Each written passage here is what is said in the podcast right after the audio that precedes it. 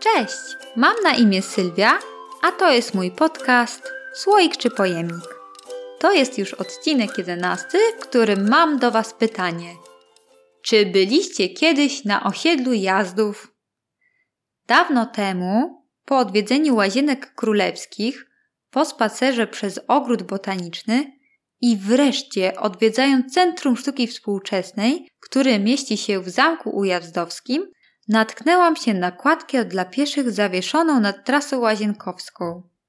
Okazało się, że po drugiej stronie znajduje się bardzo klimatyczne osiedle drewnianych domków jednorodzinnych. Tak blisko centrum Warszawy nie spodziewałam się natknąć na sielski klimat, jaki roztacza wokół siebie to osiedle. Nieopodal znajduje się również park ujazdowski. Od razu zachciałam wiedzieć więcej o tym miejscu. Bardzo przypominało mi ono osiedle przyjaźnie, o którym opowiadałam w poprzednim odcinku, ale osiedle jazdów jest jeszcze bardziej klimatyczne, spokojne i zielone. Kiedy to osiedle powstało? 20 lutego 1945 roku kierownik BOS Roman Piotrowski otrzymał wiadomość z Moskwy z dopiskiem Sprawa bardzo pilna. Z informacją, że do Warszawy w 300 wagonach jadą domki drewniane, fińskie i że musi pilnie ustalić sposób i miejsce przejęcia przesyłki. O biurze odbudowy stolicy opowiadałam w odcinku siódmym. Cały naród buduje swoją stolicę. Była to odpowiedź na panujące po wojnie problemy mieszkaniowe, które musiały być pilnie rozwiązane, aby móc przystąpić do odbudowy stolicy. Prefabrykowane, jednopiętrowe drewniane domki pierwotnie powstały w Finlandii. Po wojnie zostały przekazane na rzecz ZSRR jako reparacja po przegranej wojnie zimowej. Z całej puli domków 500 trafiło do zrujnowanej Warszawy. Po dziś dzień na ścianach niektórych domków znajduje się napis w języku rosyjskim reparacje. Zapadła decyzja, że 90 domków zostanie ustawionych w śródmieściu na terenie dawnego wojskowego szpitala ujazdowskiego, który został zbombardowany podczas II wojny światowej. Już w lipcu 1945 roku uruchomiono 30 domków, do których wprowadzili się pierwsi mieszkańcy, którzy byli pracownikami Biura Odbudowy Stolicy.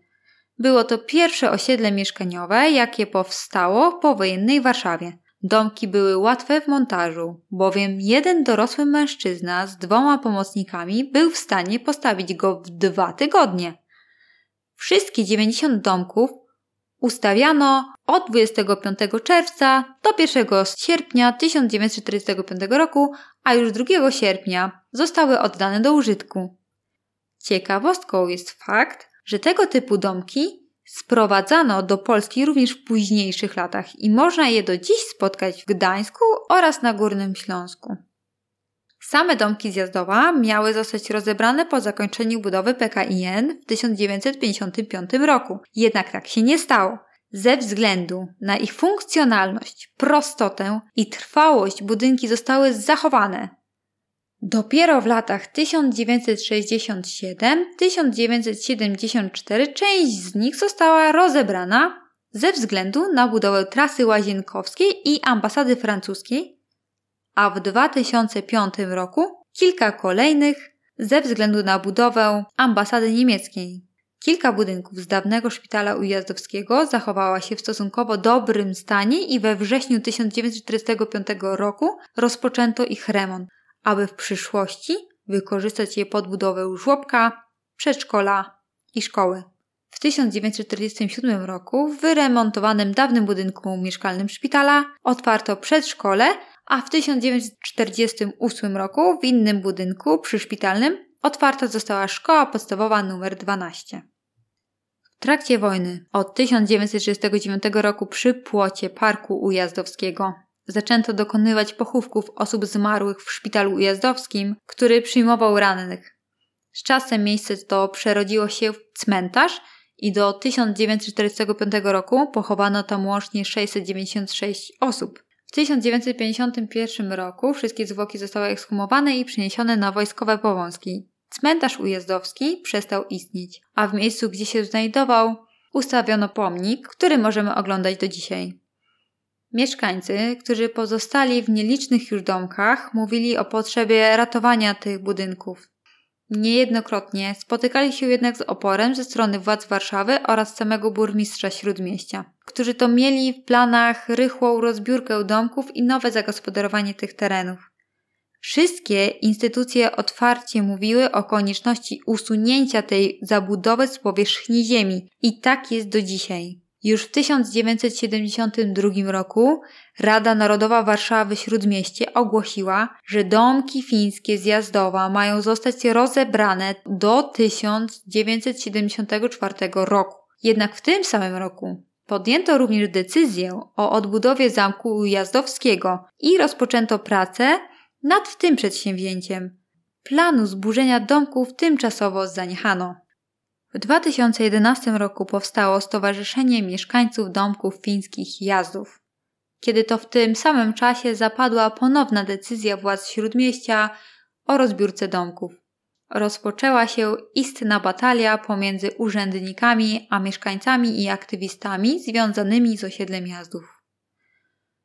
Władze Warszawy chciały tereny te przekazać pod budowę budynków komercyjnych i użyteczności publicznej.